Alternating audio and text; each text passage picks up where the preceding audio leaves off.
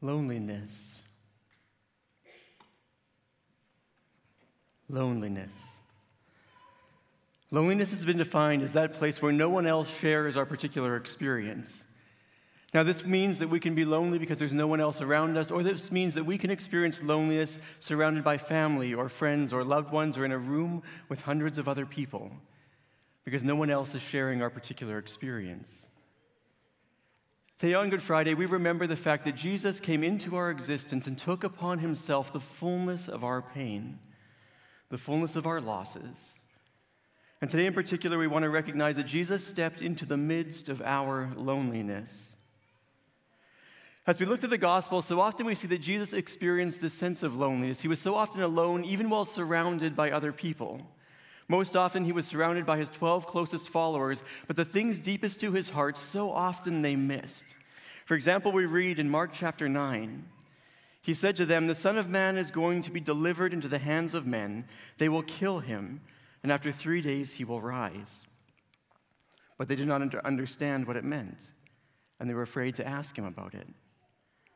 They came to Capernaum. When they were in the house, he asked them, What were you arguing about on the road? But they kept quiet because on the road they had argued about who was the greatest. And this is that moment for Jesus when he opens up his heart and shares with him the things that are deepest and the deepest pains within his soul. He is going to go and die and suffer and take on the fullness of the pain of all of humanity and carry this upon himself. But when he tries to share this with the people closest to him, they just push it off, they just ignore it. To the point where they get into a conversation and an argument about which one of them is the most important of his followers. And they were afraid to ask him about this. They were afraid to approach the subject with him because they knew it would be painful and they just didn't want to hear the things that he had to say. And Jesus' disciples did this to him not just once, but over and over and over again. Throughout the Gospels, whenever we read that Jesus explains to them what is coming, this is their response.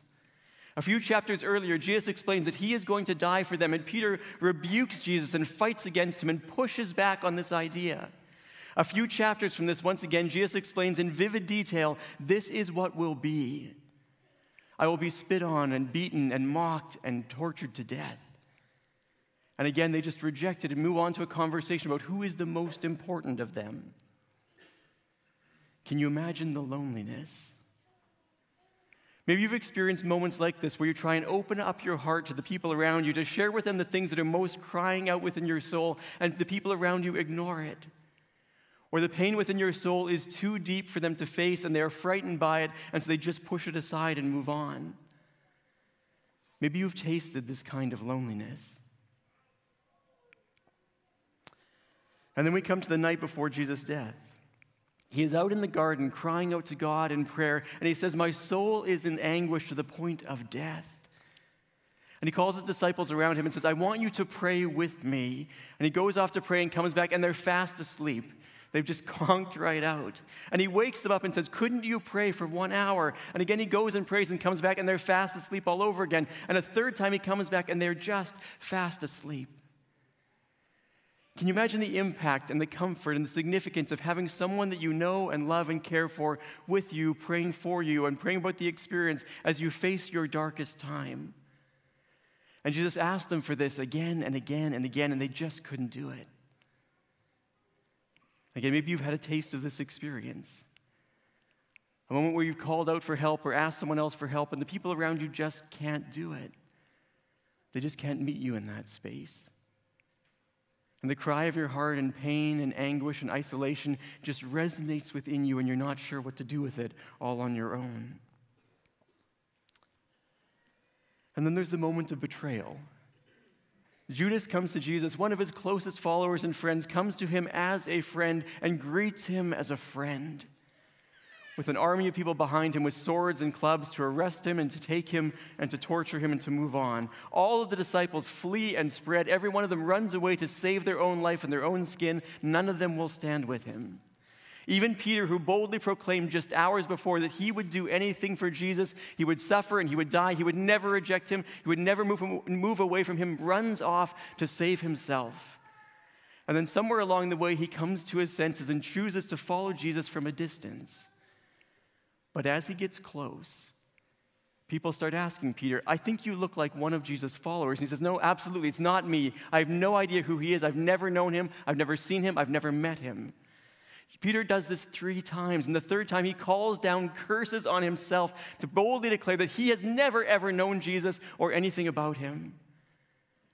And then the rooster crows, and Jesus looks up, and his eyes meet Peter's eyes.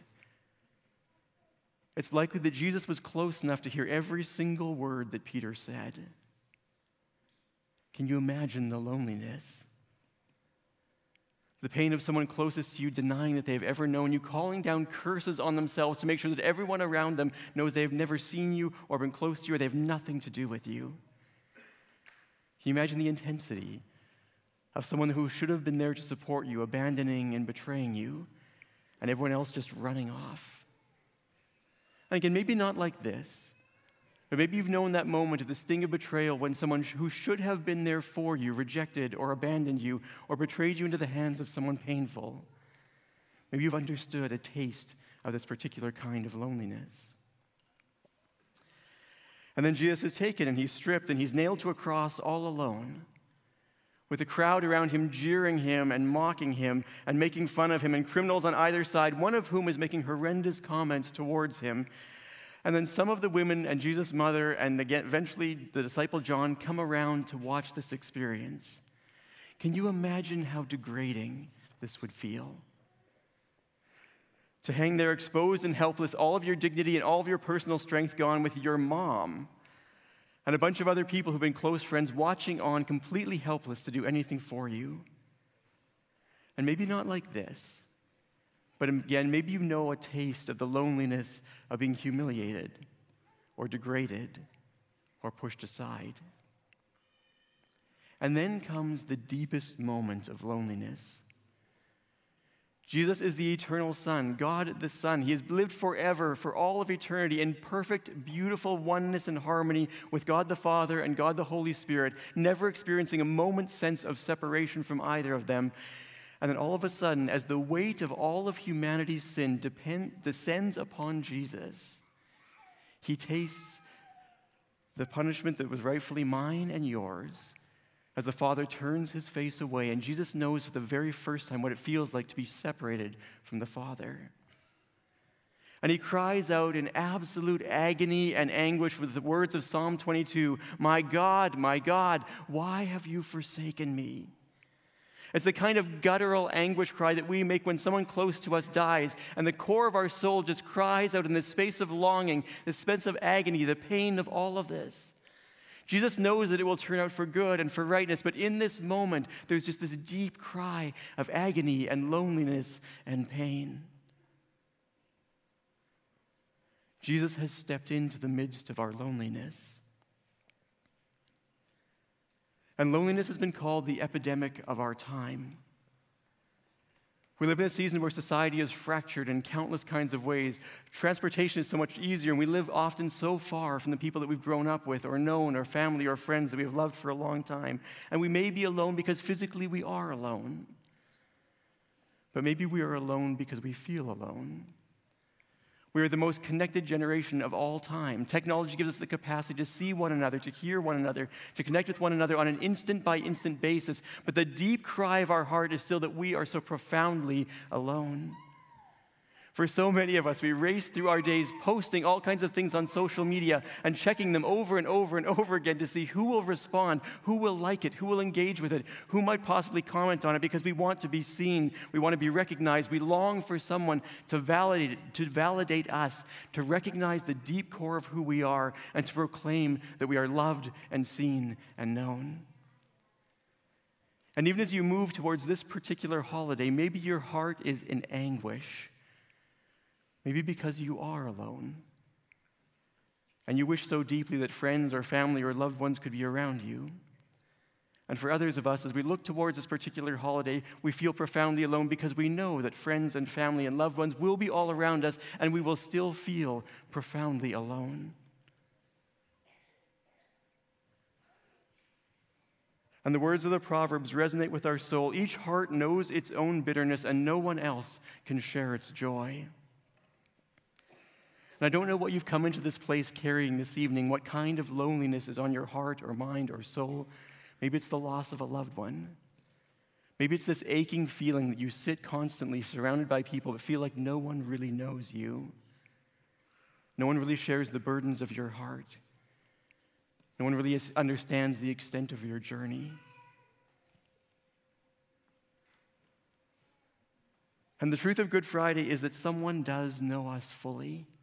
The God who formed you and fashioned you and created you has stepped into the midst of your loneliness and into the midst of mine. He moves into the reality of exactly what our lives look like. He knows what it feels like to be ignored and betrayed and abandoned and misunderstood and rejected and pushed aside. He has journeyed through all of it. And He journeys with you through it now. As the prophet Isaiah wrote, he had no beauty or majesty to attract us to him, nothing in his appearance that we should desire him. He was despised and rejected by mankind, a man of suffering and familiar with pain, like one from whom people hide their faces. He was despised, and we held him in low esteem. Jesus gets all of it. He understands what all of this feels like. He recognizes these moments and He can care for us and journey through our moments of loneliness and suffering like only someone who has also journeyed through loss and loneliness and suffering possibly can. But the fascinating thing about Jesus is that He does so much more than just understand our loneliness. He also brings and pours into us the capacity to overcome it. Isaiah continues Surely He took up our pain and bore our suffering. Yet we considered him punished by God, stricken by him, and afflicted. But he was pierced for our transgressions, he was crushed for our iniquities. The punishment that brought us peace was on him, and by his wounds we are healed. You see, he took up the reality of all of our pain. He carries the intensity of it on himself. And the sin that separated us from the life and the presence of God in that deep place that our souls cry out and long for, Jesus took all of this up so that if we choose to, we can live again in life and relationship with God. Welcomed into this beautiful and eternal family where we know belonging and significance and connection and meaning beyond anything that we could possibly know, the meaning that all of our hearts cry out and long for. And as we know God, the presence of His own Holy Spirit comes and fills us. So that wherever we go and wherever we, wherever we may be, whatever we may be doing, we have the very presence of God along for the journey. That we never have to face any particular moment alone. He goes with us through all of our joys and all of our sorrows. He's a beautiful and a faithful companion. He will lead us and guide us and encourage us and challenge us along the way. And God also knows that we need more than just a sense of His presence, we need a tangible experience of community. And so He invites us to, into His family, into the church. This beautiful thing that He is building, where we come with all of our imperfections and all of our failings, and He teaches us how to love one another, how to forgive one another, how to heal, and how to grow. How to minister to each other in the midst of our loneliness and all of the uncertainties of life. You see, Good Friday tells us that we are not alone because God Himself, in His infinite perfection, has stepped into the midst of our reality, into all of our pain and all of our loneliness, and He has taken it upon Himself. And so, what does loneliness look like for you this evening? What are the places where you feel unseen? The parts where you feel disconnected? The areas where you long to be known? Jesus invites us today to bring these things into his presence, to know the fellowship of his goodness in all of those spaces. Because Jesus has tasted all of this before. And so I want to encourage you right now, just take a moment and just close your eyes if it's meaningful to you. And just name what your loneliness looks like. Just say, Jesus, this is where I feel unseen. Jesus, this is where I feel alone. This is where I feel like no one understands me. And just name those things before Him.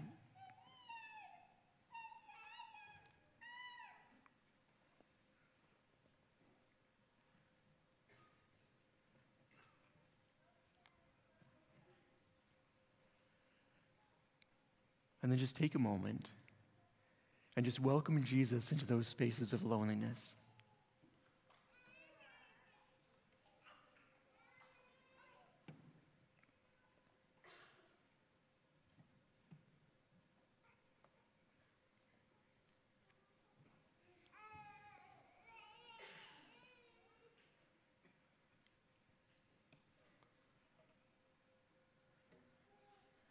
And then just ask Him, is there some particular way that Jesus wants to meet you in that space of loneliness? Again, it may be through the goodness of the presence of His Spirit. It may be through the community of people around you. It may be through just the affirmation that you belong to Him and are a part of His family. How does Jesus want to meet you in that space?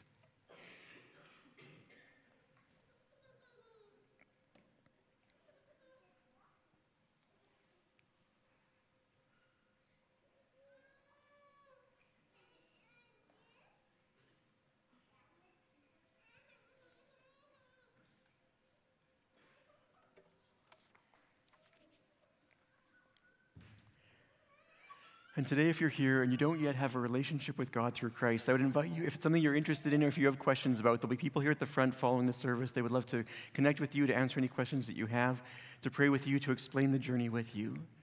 But as we go into this space, as we go into this Easter experience, we celebrate and we remember that God didn't leave us on our own. That He's not just God with us in the delight and the excitement, the joy of Christmas that He is God with us in the moments of our loss and our pain, in the spaces where we feel abandoned and unsure. He is God with us in the midst of our loneliness.